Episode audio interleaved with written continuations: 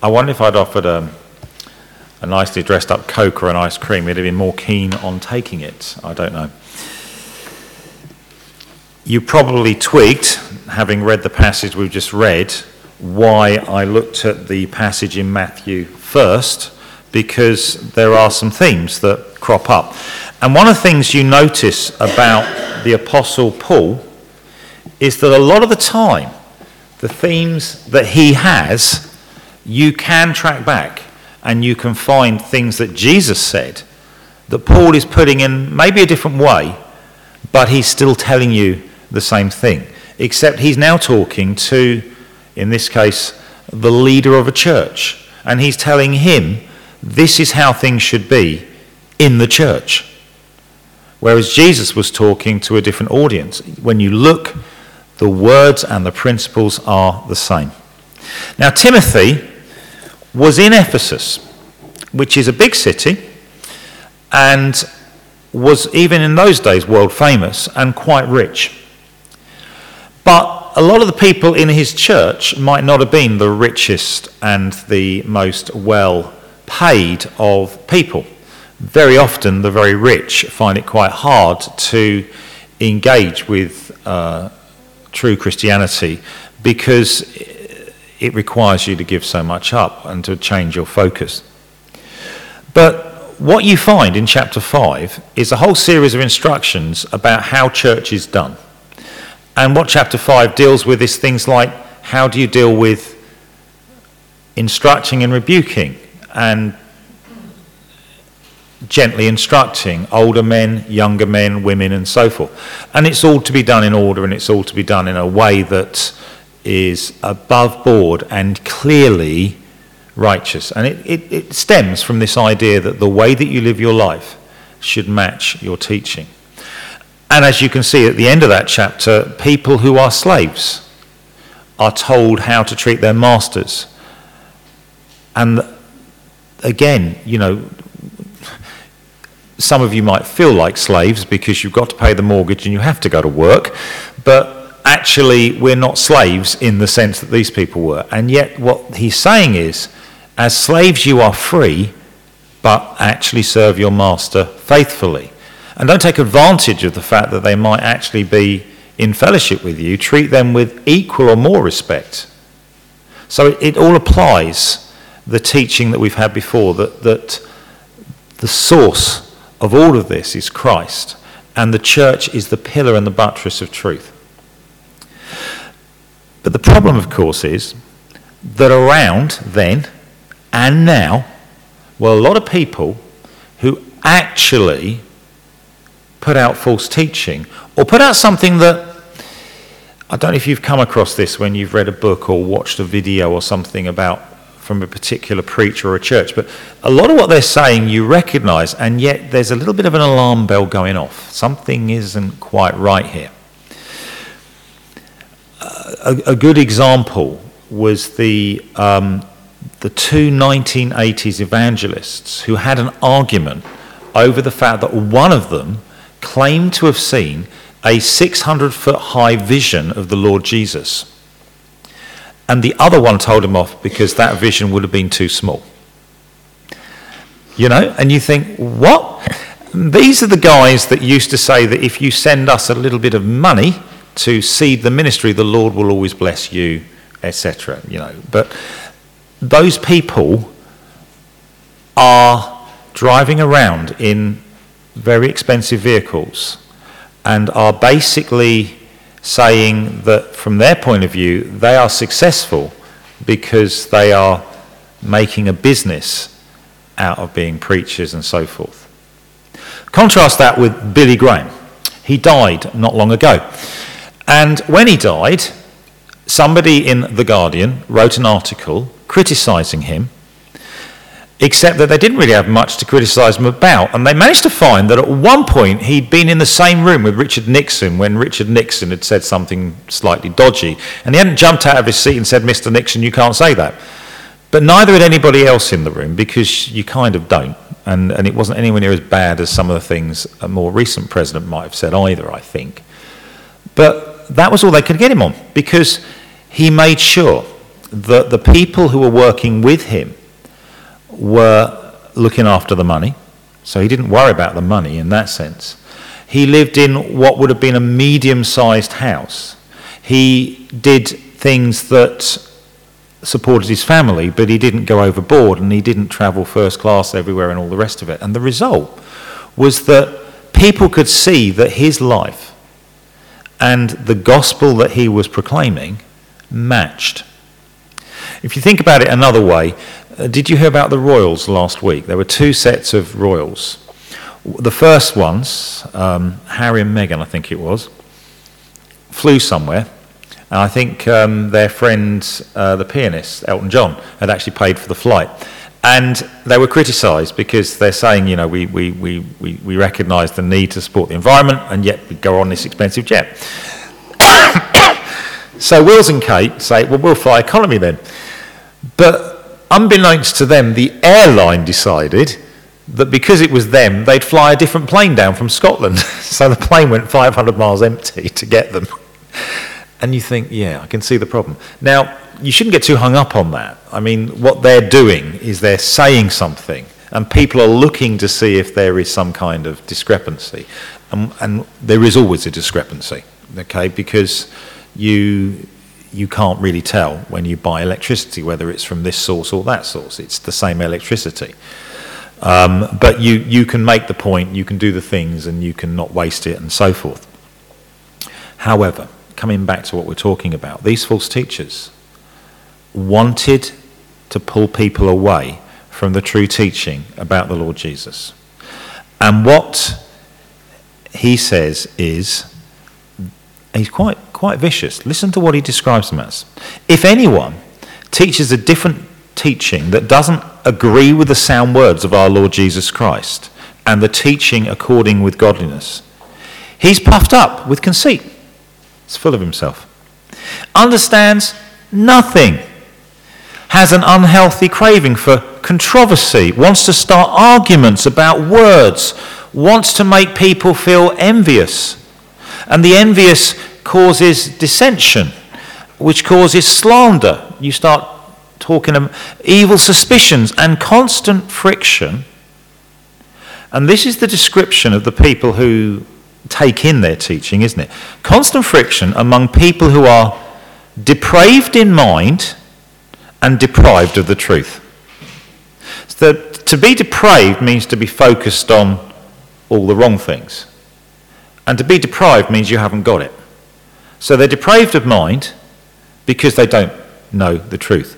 And it, it could even be that they've kind of hidden the truth from themselves. So maybe they had heard the truth, but now they're, they're turning aside to other things. And this is the key problem imagining that godliness is a means of gain. Now, there is great gain in godliness with contentment. And that is, of course, the big focus of our message today. There is great gain in godliness with contentment. But there is this problem, isn't there, that we focus on all the wrong things. What is it that you desire? What is it that you think will make you content in life? It's said that not long before he died, um, somebody asked that question to Elvis, and he thought he just needed some more money whilst living in Graceland and all the rest of it. Others say, well, what, I, what would really make me content would be to have a, a family. Or it, it, it, it, may be just, just a life partner because I haven't got to that stage yet. Or, well, you know, if I, had a, if I had a car as good as my next door neighbours, I'd be happy then. Um, you know, um, but what you find is, it's like that little triangle I was talking about to the kids. Whatever you get, there's always something else. Uh, cars do seem to be getting very big these days, although it, it's probably going to reverse with electric cars. But you know, I I used to really not like BMWs of a certain type because of the way they're driven and so forth, you know.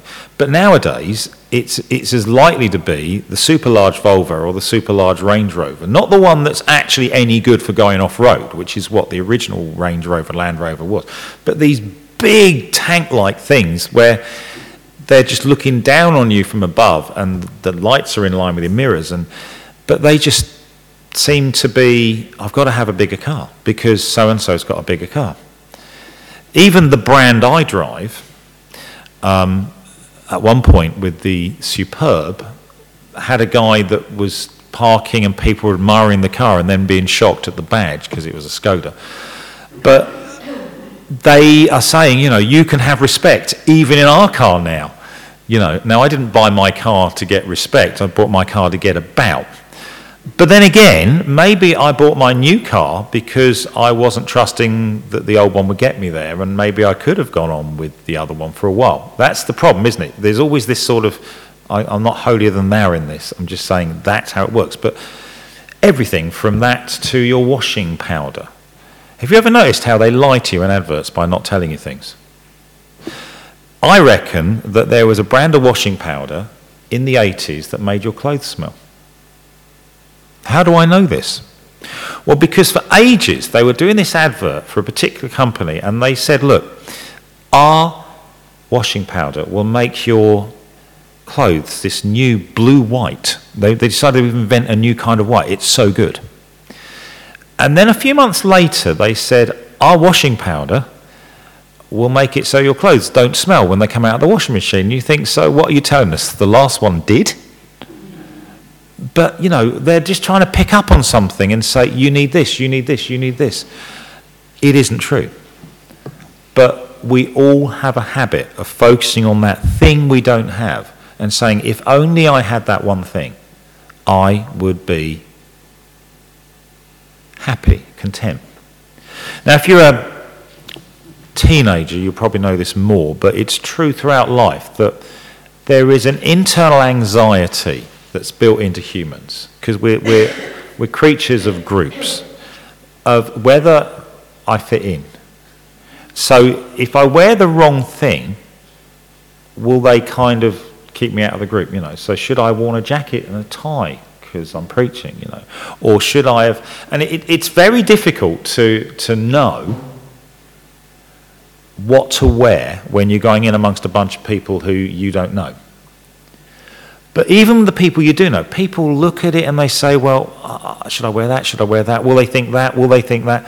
So, one of the things I think would make a lot of people feel content they think is having other people think well of them and respect them and so forth. It's, it's a motivation, isn't it? So, it's not just money. What the, this scripture says is that money is a root of all kinds of evil. But it is a root. And the thing is that anything that you turn to and rely on for happiness becomes an idol, becomes something that, that you're chasing over instead of God. Okay? But, you know, I don't know what it is for you. Maybe you've just celebrated some great results in exams. Maybe you really wish you'd done a bit more in two or three years' time, that may not look quite as important as it does now. Please don't quote me on that to my school. Um, but I know that people work hard for something because they have a, a, a goal in mind. Um, in some cases, it's just to keep the parents happy, but in many cases, they really do want to do something. But where do your ideas of contentment actually come from? Do they come from what you're told will make you content? Do they come from those people that are trying to sell you something so their profits go up? Do they come from looking at other people? Well, Paul says godliness with contentment is great gain. And this is what he talks about when he talks about contentment. We brought nothing into the world, and we can take nothing out of the world. But if we have food and clothing, with these we will be content. But those who desire to be rich fall into temptation, into a snare, into many senseless and harmful desires that plunge people into ruin and destruction. For the love of money is the root of all kinds of evil. And it's through this craving that some have wandered away from the truth, faith and pierced themselves with many pangs. When a very rich man in America died, they took his coffin, because he'd been a very generous rich man, they took his coffin through the streets of his hometown to the church, where they had a, a service and then they buried him. On the way, somebody looked at the person next to him and he said, How much did he leave? And the answer was, Everything. Because you can't take anything with you the toys, the trinkets, the certificates of merit. They don't go with you. We come into the world with nothing, we go out of the world with nothing. And Paul, who went through a huge amount for the gospel, says, We are content if we have food and we have clothing. Those who desire to be rich are caught up in a never ending net that gets you tighter and tighter the more you move in. And it's a temptation, a snare, and it gives you senseless and harmful desires which will plunge you into ruin and destruction. If you watch or listen to some of the programs on handling money, people will often say, Well, I maxed out my credit card so I could get this.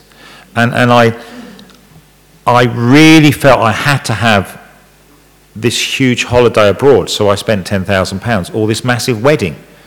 And, you know, people spend amazing amounts on weddings nowadays. The budget in weddings are so high that in some cases, what people are doing is they're asking the people who are coming to the wedding to like pay to come to it almost. And you think, well, what was that about? That's so wrong, and yet it's becoming quite common. And it is senseless and it is harmful but the people who are doing it don't see that, do they? They're, I have to have the biggest wedding. And maybe they've watched too many Instagram or Snap or whatever feeds it is these days. They're probably out of date, those. Everything I know about is usually about a year out of date, and the kids have moved on. But what goes on is people put up their highlight reel. I went to the top of a hill in Gothenburg the other day. Okay, it's you get a good view. Um, and we went up this hill and we got nearly to the top, and you just had a few more steps and you're up where the big watchtower is and so forth. We decided to have a little sit down. And as we sat down for a few minutes, a woman came up the, the steps into this walled area we were sitting in. And she sat down as well. And then she got up and she got out a selfie stick. And she went and she went if that's the um, sign with the map on, she went and, you know, and then, and then she went somewhere else and she stood the phone on the, um, it was like a, I think it was a light, you know, the lamppost, and and she stood it there and, you know, and, and so we went, we had a little look around. We, we came around the corner of the castle, and she was over that side, and she was now balancing it somewhere else. And she was really pleased when somebody offered to take a picture because that meant she could relax and do that. And you think, you actually haven't looked at this place. You've just taken pictures of you being at this place so that you'll know you were there later, or so your mates will know. And that is the danger, isn't it? We can buy into that highlight reel, that idea that everybody's having wonderful time. Look, if you take a picture and it's rubbish, do you post it? So, how many rubbish pictures get discarded? And it's only the ones that, and of course, nowadays you've got the retouch tools built in the phone, haven't you? Not just the ones that makes, makes you put the, the rabbit's ears on and all the rest of it, but, but the ones that can make it just look, make you look that little bit nicer and so forth.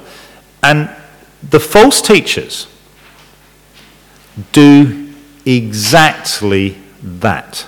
They don't tell you about the things that they are finding difficult. They only tell you about the things they want you to hear that make you think that what they have is what you want. And their purpose is to sell you their rebranding of the gospel. But the moment they do that, the moment they start putting those things in, they actually deprive you, they take away the gospel, and they fill you up with desires for things that are not important. We read earlier that Jesus said, Don't worry about what you're going to eat, what you're going to wear. The pagans worry about those things.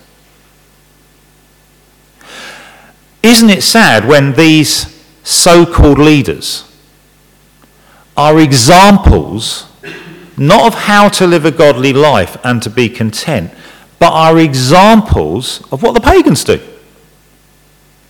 So, you know, if you're, if you are a successful minister of the gospel in the States, how many cars do you need to have got to prove that your ministry is bigger than somebody else?